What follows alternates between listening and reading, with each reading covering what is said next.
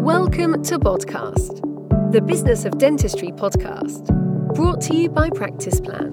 Podcast delivers the best business advice, real life stories, and practical hints and tips to make your practice a more profitable and sustainable business. And now, here's your host. Welcome to our latest episode of podcast. My name's Fern, and today I'm delighted to be joined with Jo Clarke from Petros. Hi, Jo. Hi, it's lovely to meet you. Hi, Fern. Lovely to meet you too. Um, so let's start with, you know, tell us a little bit about yourself and, and what you do at Petros. So, I am a psychologist by training. I spent 20 years working in prisons, which are pretty difficult environments to work in, and very early on got interested in how is it that some people thrive in these difficult roles and other people don't um, and was lucky enough 10 years in to go and do a PhD in that subject. Learned a huge amount, went back into forensic practice and applied a lot of the research findings, and then thought, actually, this is applicable in so many other places. So eventually, after another stint in academia, set up Petros. And we're a small not for profit business, and we basically specialize in how to help people thrive, both at work and at life. Um, and we do that through training, consultancy, research, advice, and, and therapy, coaching whatever helps. Wow. So so you work with a lot of different um, people, not specifically uh, dental practices or Yep, one, one of our marketing people came up with a term where there's um, people, there's Petros, which I rather like.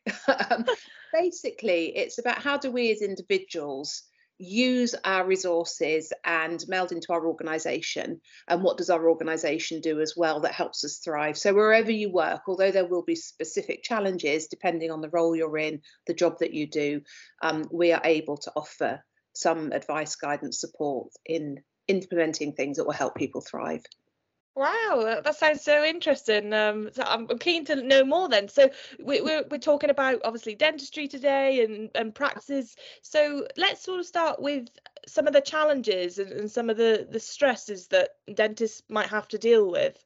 Yeah, and actually, it's interesting because there is a whole body of research around dentistry because it is a particularly challenging role.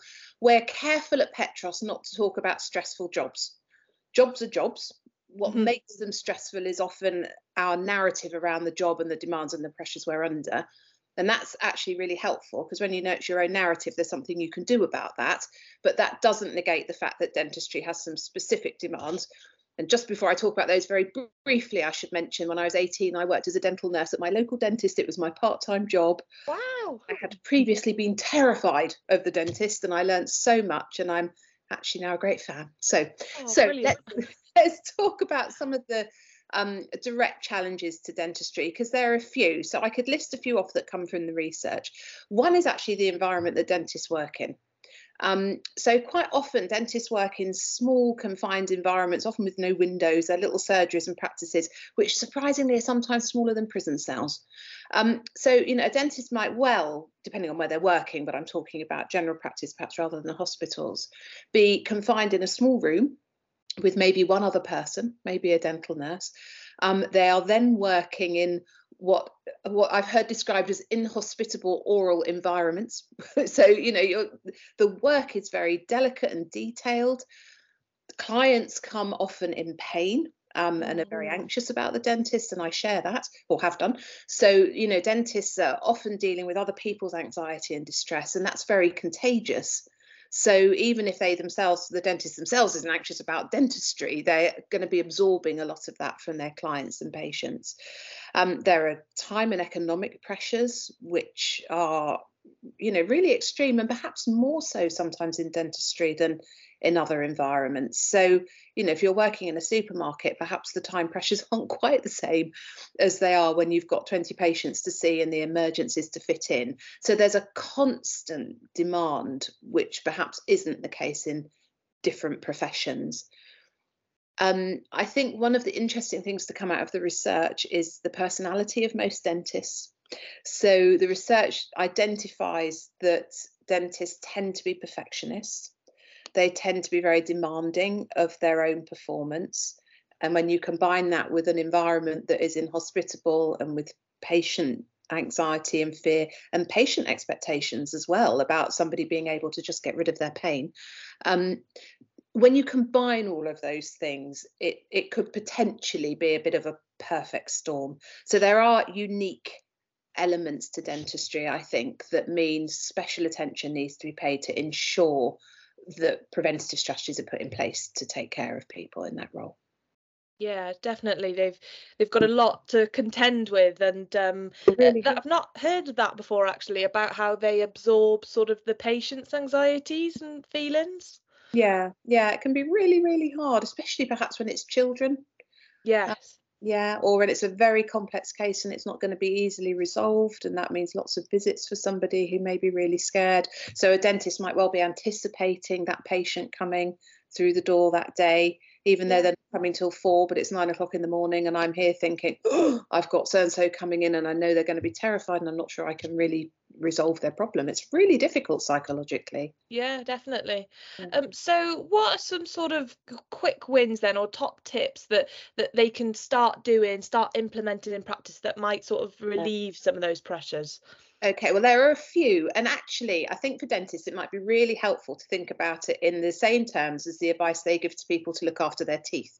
So it's interesting that probably dentistry is the only field for people where we are taught very early on to introduce preventative strategies. Clean your teeth twice a day, floss, don't eat sweets before bed, get regular checkups. You know, we've got a list of top tips to help stop our teeth decaying so I've got some top tips to stop our minds decaying. so Great. um, one of my favourite tips is a very easy, quick acronym of WIN. It's what's important now. And um, what we mean when we say that is what's important that you keep your mind on in this moment because I mentioned just previously about, you know, if you're anticipating a difficult patient coming in later in the day, your mind is already on that patient. That might well exacerbate your own anxiety. So, if you can keep your focus on what you're doing in that moment, it gives your mind a rest from all those other pressures, anxieties, you know, concern about the environment. It doesn't mean that all those things aren't real, but what we're doing is managing our mind to give it a bit of a break. Um, so how do you do that? It sounds easy. What's important now? Um, a couple of things you can do. One is to come to your senses. And I know that sounds a bit ridiculous, and I don't mean it rudely. Oh, for goodness sake, come to your senses. I mean to literally connect with your sense of listening or touch. To because if you're if you're connected with your senses, which only work in the present moment, it means your mind is present. Otherwise, your mind is absent. And when your mind is absent, that's when stress can occur, when we make mistakes, when we're not present with the people we need to be present with. So, coming to your senses is really a helpful tip to keep your mind focused on what's important now, as is maybe even doing a running commentary of what you're doing. I advise doing this in your head and not out loud, otherwise, people might think you're slightly crazy. Although, for some patients, actually, they really, really might want to know what you're doing in that moment. So, it could work both ways. Um, but it just means that you keep your attention focused this is not just a practice for when you're in work, though. This is a really helpful practice for out of work. You know, if you're sat at home with your family at the end of a busy day or or at a at the pub with your friends or whatever, if your mind is still at work, you're not giving your mind a break. Mm-hmm. So to keep your mind present is really helpful. And I'm not really talking about mindfulness, really. I'm actually talking about taking your mind with you wherever you go, not leaving it at work. Um, and that can be a really helpful way of relieving yourself of some of those pressures that you might um, you might feel that you're under.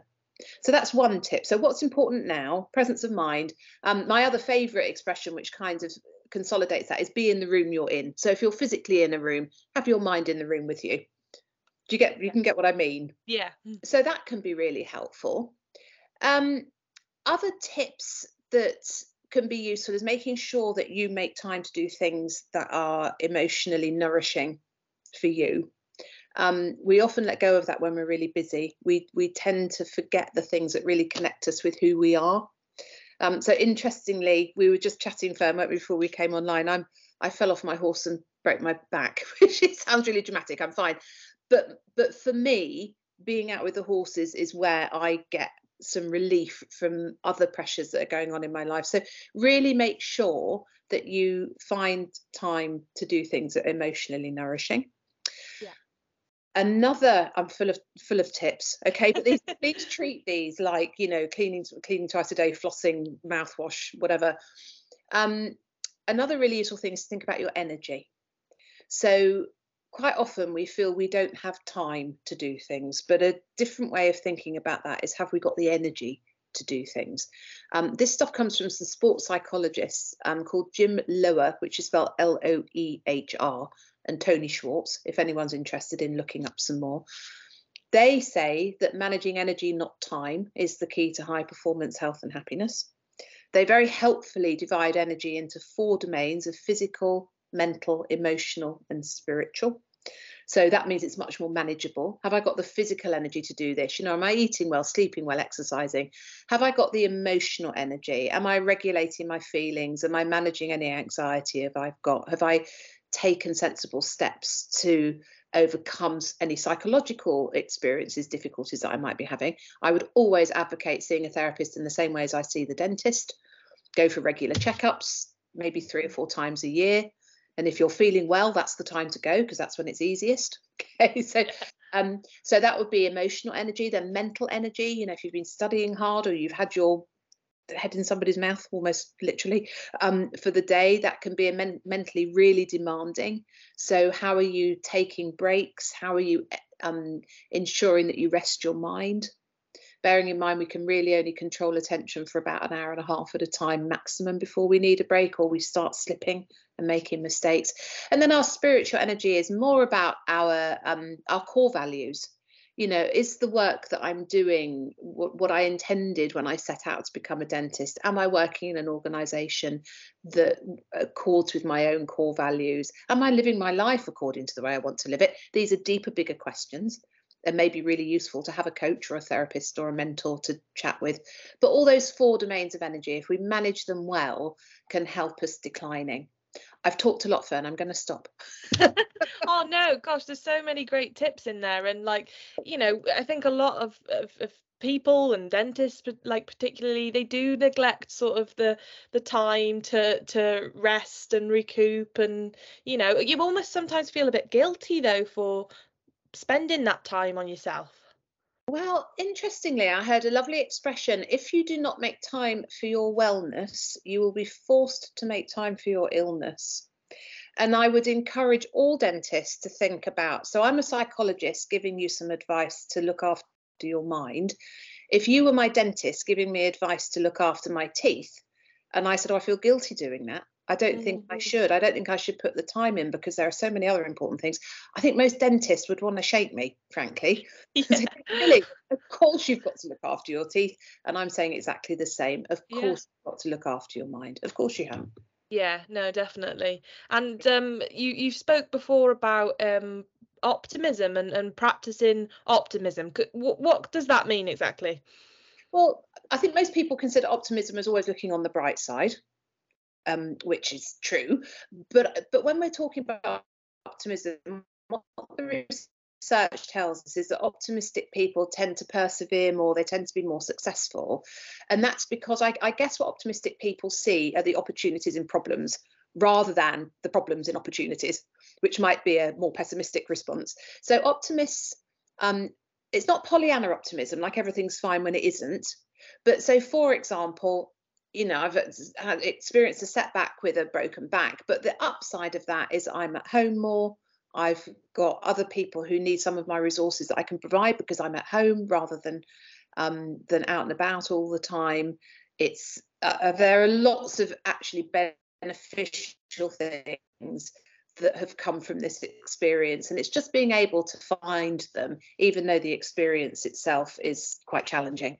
So it's about always, even when things are really hard and you are faced with challenges and you are faced with problems, there will be silver linings, and optimistic people are able to find them. And that's what helps them persevere. So, you know, if you struggle with optimism, it might be worth thinking back to maybe something difficult that you've experienced and seeing if you can highlight even small things that might have come from that that have been useful or beneficial. It's a really helpful practice. Yeah, no, that's great. And um, I think, is it true as humans we're kind of programmed to just automatically look at negatives or? Yes, yeah, and it's so usual. There's even a name for it. It's called negativity bias. Oh. And it's our tendency to always look on the dark side. And I, I think probably in evolutionary terms, it was a safety mechanism. You know, so you sort of walk out of your cave and assume there might be a saber-toothed tiger or a poisonous snake, it's going to keep you safe. Um, so to look for all the difficulties and the challenges might potentially have been a, a, a safety mechanism but nowadays, you know, interestingly, I heard someone refer to our sort of fight or flight response recently as old hardware um, when we're running with new software. You know? so our environment is completely different. We don't have the same threats to our well-being as we did, and we can definitely train our minds to not always focus on the costs, the negatives, the challenges, the difficult challenges. We can definitely train our minds to to see the opportunities, to think about the benefits, to look at the bright side. Great. No, definitely. That's that's lovely. And um, so uh, I suppose then, if, if anybody wants to get in touch with you or, or learn more about, you know, Petros, um, where where can they go?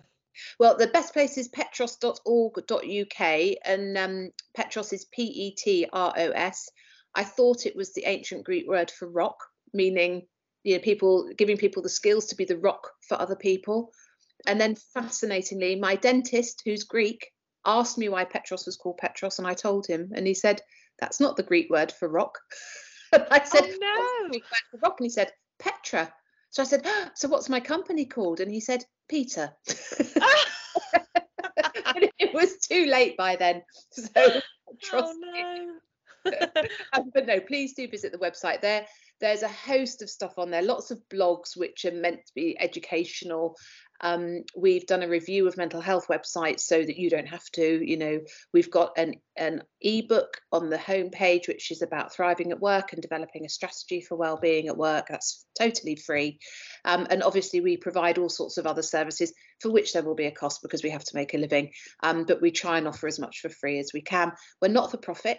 So the profit that we make from the services we sell goes back into supporting individuals or charities that may not otherwise be able to afford what we offer. Oh, brilliant. No, that's great. Thank you so much, Jo, and for spending the time with us today. And um, uh, definitely catch up again soon. You know, um, you've got some great, you know, top tips to share for, for dental practices. So hope your back recovers soon as well. Thank you very much. Fortunately, my teeth are doing well. oh, take care. Thanks very much, Ben. Bye.